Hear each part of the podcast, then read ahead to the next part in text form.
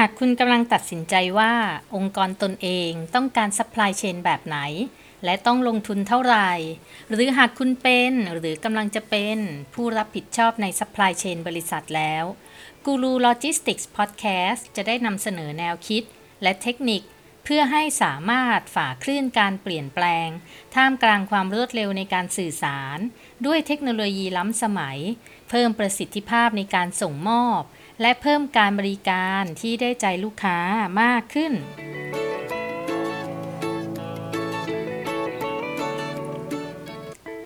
สวัสดีค่ะ ยินดีต้อนรับสู่กูรูโลจิสติกส์พอดแคสต์กับอินทิราสิทธิเวชหรือเรียกแบบที่หลายๆ ท่านเรียกกันว่าอาจารย์เดียค่ะ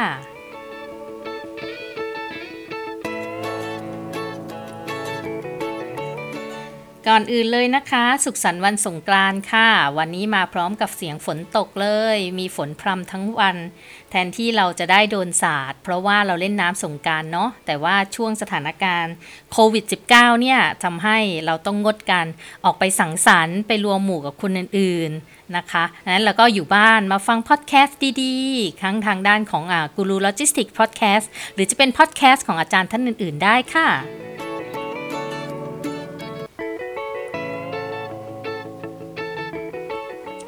วันนี้เราจะมาคุยกันต่อจากครั้งที่แล้วค่ะ ที่ได้แนะนำการเริ่มต้นปรับปรุงคลังสินค้าด้วยกันทำ5สอ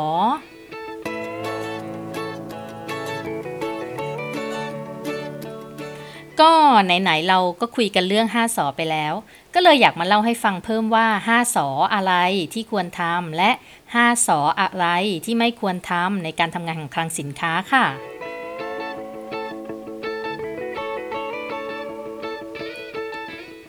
เชื่อว่าหลาย ๆ คนที่ทำงานในองค์กร ไม่ว่าจะสำนักงานหรือว่าโรงงานนะคะ ส่วนใหญ่ก็คงรู้จัก 5สอกันเยอะแล้วล่ะ แต่สำหรับคนที่เป็น SME หรือว่ากิจการเล็ก ๆ อาจจะไม่รู้จักมาก่อนว่ามันคืออะไร ก็จะขอเวลานิดนึงเนาะช่วงแรกเนี่ย มาบอกคนที่ไม่รู้จัก 5สอให้ได้เข้าใจกันก่อนว่าสอทั้ง 5 เนี่ยมีอะไรบ้าง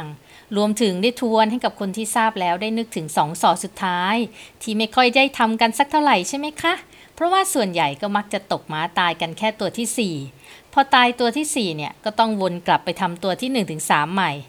ยอมรับความจริงมาเถอะพวกเรา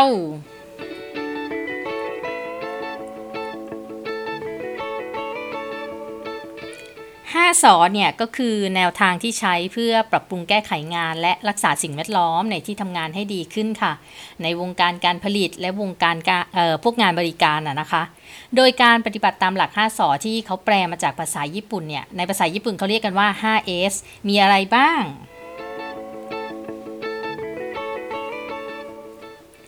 ได้แก่นะคะสอแรกก็คือสสางค่ะ ภาษาญี่ปุ่นเขาเรียกว่าเซริ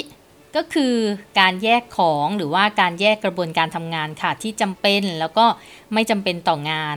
แล้วก็กำจัดเคลื่อนย้ายหรือว่าบริจาคออกไปค่ะ รวมถึงเพิ่มเติมของจำเป็นที่ขาดหายไปด้วย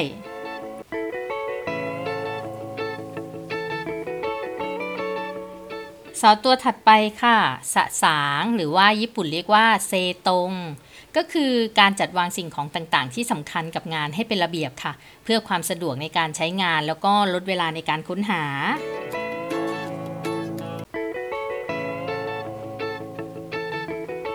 ซอที่ 3 ค่ะ สอสะอาด หรือว่าภาษาญี่ปุ่นเรียกว่าเซโซ มันก็คือพวกการทำความสะอาดนะคะ ที่ไม่ใช่แค่การปัดกวาดเช็ดถูค่ะ มันเป็นการทำความสะอาด พวกเครื่องจักรอุปกรณ์ แล้วก็สถานที่ทำงาน เพื่อหาข้อบกพร่องแล้วก็ความเสียหายของอุปกรณ์เครื่องจักรต่างๆ ก่อนการทำงานค่ะ ถ้าพบความเสียหายแล้วเนี่ยก็ต้องแก้ไขเชิงป้องกันด้วยนะคะ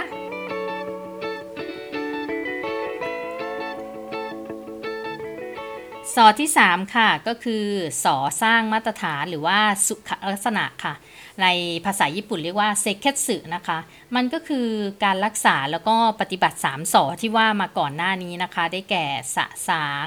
สะดวกแล้วก็สะอาดเนี่ยให้มันดีตลอดไป การสร้างมาตรฐานก็เพื่อให้ทุกคนเนี่ยสามารถทำงานได้เหมือนกัน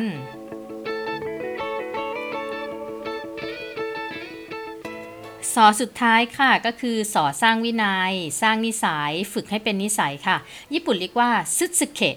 ก็คือการรักษาและปฏิบัติ4สอก่อนหน้านี้ก็คือสิ่งที่กำหนดไว้แล้วอย่างถูกต้องจนเป็นนิสัยค่ะ การอบรมให้เข้าใจ 5 สออย่างถูกต้อง แล้วก็ติดตามประเมินผลของ 5 สอด้วยการตรวจประเมินด้วยค่ะ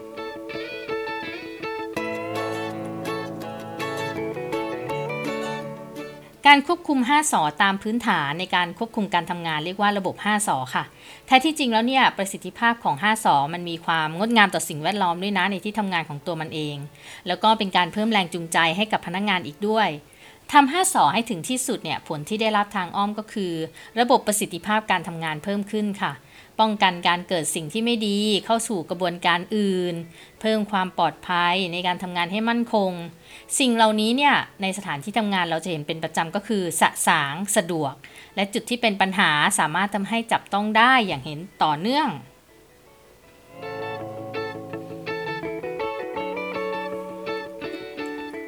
เหตุผลที่กิจกรรม 5สอได้รับความนิยมอย่างแพร่หลายนะคะ เพราะว่า 5สอเนี่ยมันเป็นเทคนิคที่ทุกคนสามารถเข้าใจแนวทางปฏิบัติได้ง่าย อุปกรณ์ที่ใช้ก็มีเพียงแค่เครื่องมือทำความสะอาด ซึ่งใช้งบประมาณต่ำค่ะ ผู้ที่ทำ5สอก็ได้เรียนรู้การทำงานเป็นทีม เป็นกิจกรรมที่ปฏิบัติเป็นกลุ่มพื้นที่ ซึ่งมีส่วนสนับสนุนเรื่องการทำงานเป็นทีมด้วยนะ สมาชิกในพื้นที่ได้ร่วมกันวางแผนค่ะ แล้วก็ลงมือปรับปรุงพื้นที่ปฏิบัติงานของตัวเอง แล้วก็กลุ่มกิจกรรม 5 สอนเนี่ยยังช่วยเสริมสร้างทักษะการเป็นผู้นำให้แก่หัวหน้าพื้นที่อีกด้วยนะ ที่เห็นผลที่เป็นรูปธรรมนะคะ พื้นที่ได้รับการพัฒนาปรับปรุงให้ดีขึ้น และมีความระเบียบเรียบร้อยค่ะ มีการจัดเก็บสิ่งของเป็นระเบียบมากขึ้นทำให้ไม่ต้องเสียเวลาค้นหาของหรือว่าเอกสาร การปรับปรุงที่เกิดขึ้นก็เป็นสิ่งที่มองเห็นได้ แล้วก็เป็นรูปธรรม ส่งเสริมการสร้างนิสัย และการมีวินัยในหน่วยงาน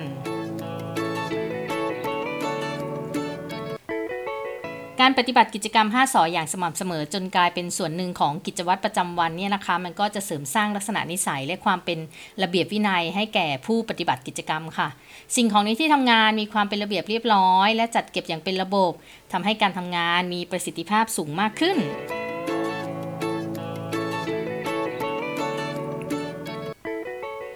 สำหรับในคลังสินค้าได้แนะนำไปในตอนที่แล้วเรื่องของสิ่งแรกในการเริ่มต้นปรับปรุงการทำงานในคลังสินค้าก็คือ การทำสามสอแรกค่ะ ก็คือสะสาง สะอาด แล้วก็สะดวก โดยอาจทำเรียงลำดับหรือไม่เรียงลำดับกันก็ได้ค่ะ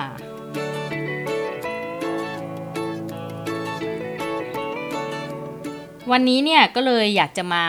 เพิ่มด้วยการสกิดเตือนว่ามันมี 5สอที่ไม่ควรทำด้วยนะคะ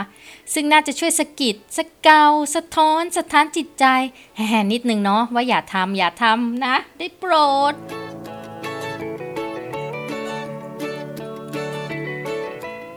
5สอที่ไม่ควรทำมีอะไรบ้างมาว่ากันเลยค่ะ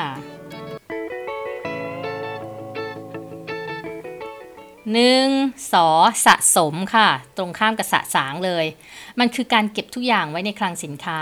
ไม่ว่าจะขายไม่ได้แล้ว หรือขายไม่หมด หรือผลิตมาเกิน หรือแผนกนั้นเอามาฝากเก็บ หรือแม้กระทั่งของส่วนตัวผู้บริหารเอาเก็บไว้ เพราะว่าไม่อยากให้รกบ้าน หรืออื่นๆอีกมากมายเลยค่ะทำทุกอย่าง แต่ที่ไม่ทำก็คือไม่หาทางระบายสิ่งเหล่านี้ออกจากคลังค่ะ ด้วยสาเหตุต้นๆแค่คำว่า เสียดาย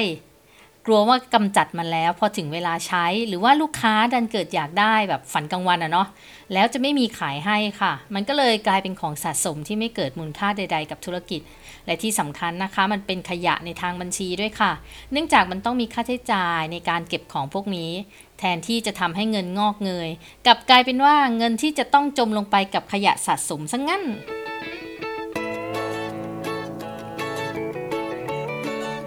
สอที่ถูกต้องมันคือสะสางนะคะสะสางอะไรที่ไม่ได้ใช้อะไรที่ไม่ให้เกิดประโยชน์กำจัดมันออกไปค่ะ ทิ้งไว้กลางทางนะ่ะ เข้าใจหรือเปล่า แบกไว้ก็หนักปลดปล่อยภาระซะบ้างจะเป็นไร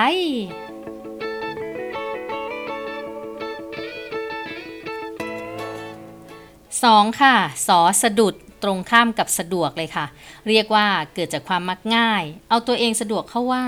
ตรงไหนมีที่ว่าง ตรงไหนทำงานไม่ลำบาก ตรงไหนง่ายและเร็วสำหรับตัวเอง ก็วางของมันตรงนั้น ไม่ได้สนใจว่าจะก่อให้เกิดอุบัติเหตุกับคนอื่นหรือเปล่า แม้แต่ตัวเองบางครั้งรีบๆก็สะดุดเอากับของที่ตัวเองวางไว้นั่นแหละ สินค้าไม่มีการจัดแบ่งประเภทให้หาง่าย กว่าจะหาเจอ ต้องค้น ต้องคุย ต้องรื้อ จนทำให้งานสะดุด เพราะเสียเวลาหาของอยู่ค่ะ พบเจอบ่อยสุดๆ ก็ประเภทกล่องเปล่า เศษกระดาษ พลาสติก รถ hand lift บันได ไม้กวาด หรือสินค้าที่เพิ่งเข้ามาแล้วก็ยังไม่มีเวลาเก็บ สินค้าที่เกินช่องเก็บของมัน และยังไม่หาที่วางเพิ่ม เลยวางปะปนกับสินค้าตัวอื่นๆ ที่ว่างๆไปก่อน สาเหตุสำคัญคือคำว่า เดี๋ยวเก็บ เดี๋ยวนะได้ยินนะ เดี๋ยวค่ะ เพราะมันไม่เคยได้เก็บสักที แล้วก็อื่นๆมากมายเลย ลองเข้าไปเดินดูในคลังสินค้าหรือสโตร์ดูสิคะแล้วจะพูดว่า เออ จริงว่ะ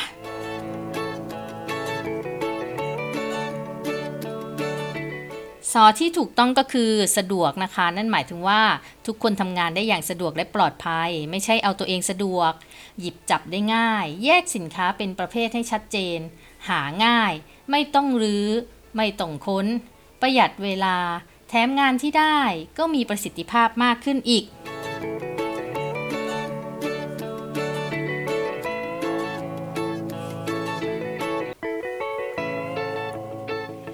3. ค่ะ สอสกปรก ตรงข้ามกับสะอาด หรือจะเรียกว่าอีกอย่างนี้หรือว่าเรียกว่าเออสอสาบศูนย์ก็ได้นะคะ เพราะว่าสอเนี้ยมันชัดเจนมาก มันเกิดจากการสะสมของ ไม่จัดระเบียบ จนการทำงานต้องสะดุด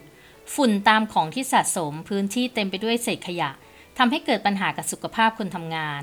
สอเนี้ยไม่ต้องอธิบายมากๆ รู้ๆถึงผลการทำสกปรกกันดีอยู่แล้ว หรือจะเป็นสอสาบศูนย์นะคะ พวกประเภทของที่มันแตกหักเสียหาย หรือว่าเครื่องจักรที่มันพัง หรืออุปกรณ์การเคลื่อนย้ายต่างๆ ที่มันใช้งานไม่ค่อยดีเนี่ย เราไม่เคยไปดูมันเลยว่ามันพังตรงไหนหรือว่าไปซ่อมแซมแล้วก็ยังฝืนที่จะใช้มันจนกระทั่งสุดท้ายมันใช้งานไม่ได้ มันก็จะกลายเป็นของเสียแล้วก็ต้องสาบสูญไปในที่สุดค่ะ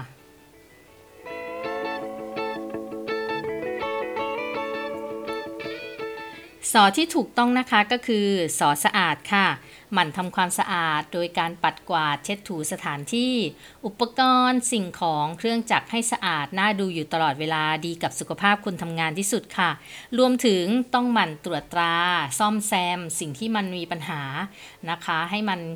สามารถใช้งานได้ อุปกรณ์ทั้งหลายที่มันบกพร่อง อุปกรณ์ที่มันเสียหายเครื่องจักรต่างๆเนี่ยต้องมีการตรวจเช็คสภาพก่อนการทำงาน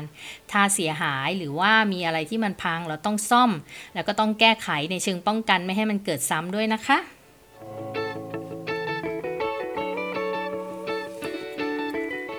สอที่ 4 ค่ะ สอสองมาตรฐานตรงข้ามกับสร้างมาตรฐานค่ะ เมื่อมีการทำสามสอที่ถูกต้องแล้วเนี่ย ไม่ว่าจะเป็นการสะสางสะดวกแล้วก็สะอาด ก็ควรมีการรักษาแล้วก็ปฏิบัติให้ตลอดไปค่ะ แต่ว่าในความเป็นจริงแล้วเนี่ย เมื่อไม่มีความเข้มงวด และติดตามการทำห้าสออย่างใกล้ชิด ก็จะเกิดการทำงานสองมาตรฐานค่ะ คือบางคนทำได้ บางคนทำไม่ได้ บางแผนกทำได้ บางแผนกห้ามทำบางเวลาทำได้ บางเวลาทำไม่ได้ทำได้เฉพาะ ช่วงที่ตรวจ5สอเนี่ยตรงตามมาตรฐานทุกอย่างเลย แต่พอตรวจเสร็จก็กลับมาแย่เหมือนเดิม การทำงานที่กำหนดออกมาไม่เป็นมาตรฐานทำให้แต่ละคนเกิดความสับสนว่าอะไรที่ต้องทำกันแน่ งงสี่งานนี้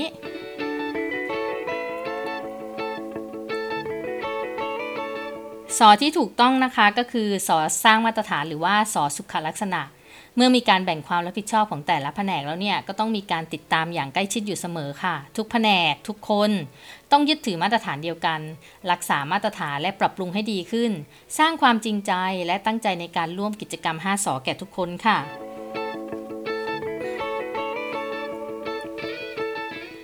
และสอสุดท้ายนะคะที่ไม่ควรทำก็คือสอเสียนิสัยค่ะ มันตรงข้ามกับสอสร้างนิสัยนี่แหละ ต่างคนต่างไม่สนใจเมื่อมันไม่มีมาตรฐาน ต่างคนต่างทิ้ง ต่างคนต่างสะสม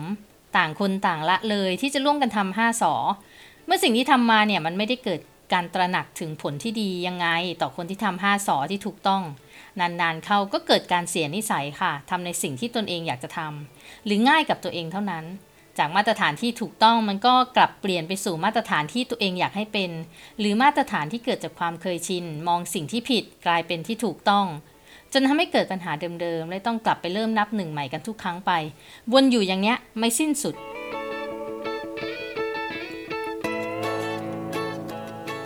สอที่ถูกต้องมันก็คือสอสร้างนิสัยนะคะ รักษาวินัยในการทำงานตามมาตรฐาน มันตรวจสอบการปฏิบัติงานให้เป็นไปตามระเบียบ กฎเกณฑ์ ข้อบังคับในการทำงาน ทบทวนสร้างความตระหนักและทัศนคติที่ดีต่อการทำห้าสอค่ะ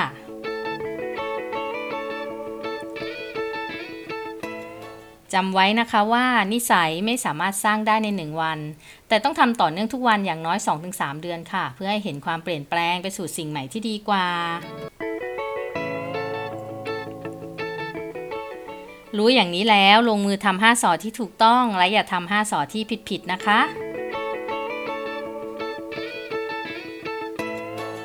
สะสางไม่ใช่สะสม สะดวกไม่ใช่สะดุด สะอาดไม่ใช่สกปรกหรือสาบสูญ สุขลักษณะหรือสร้างมาตรฐานไม่ใช่สองมาตรฐาน สร้างนิสัยไม่ใช่เสียนิสัย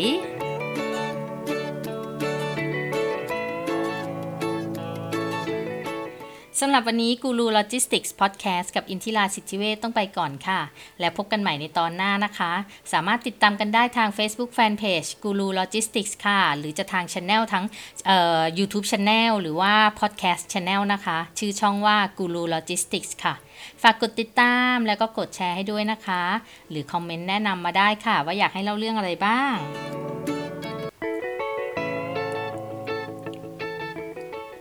และพบกันใหม่ค่ะ สวัสดีค่ะ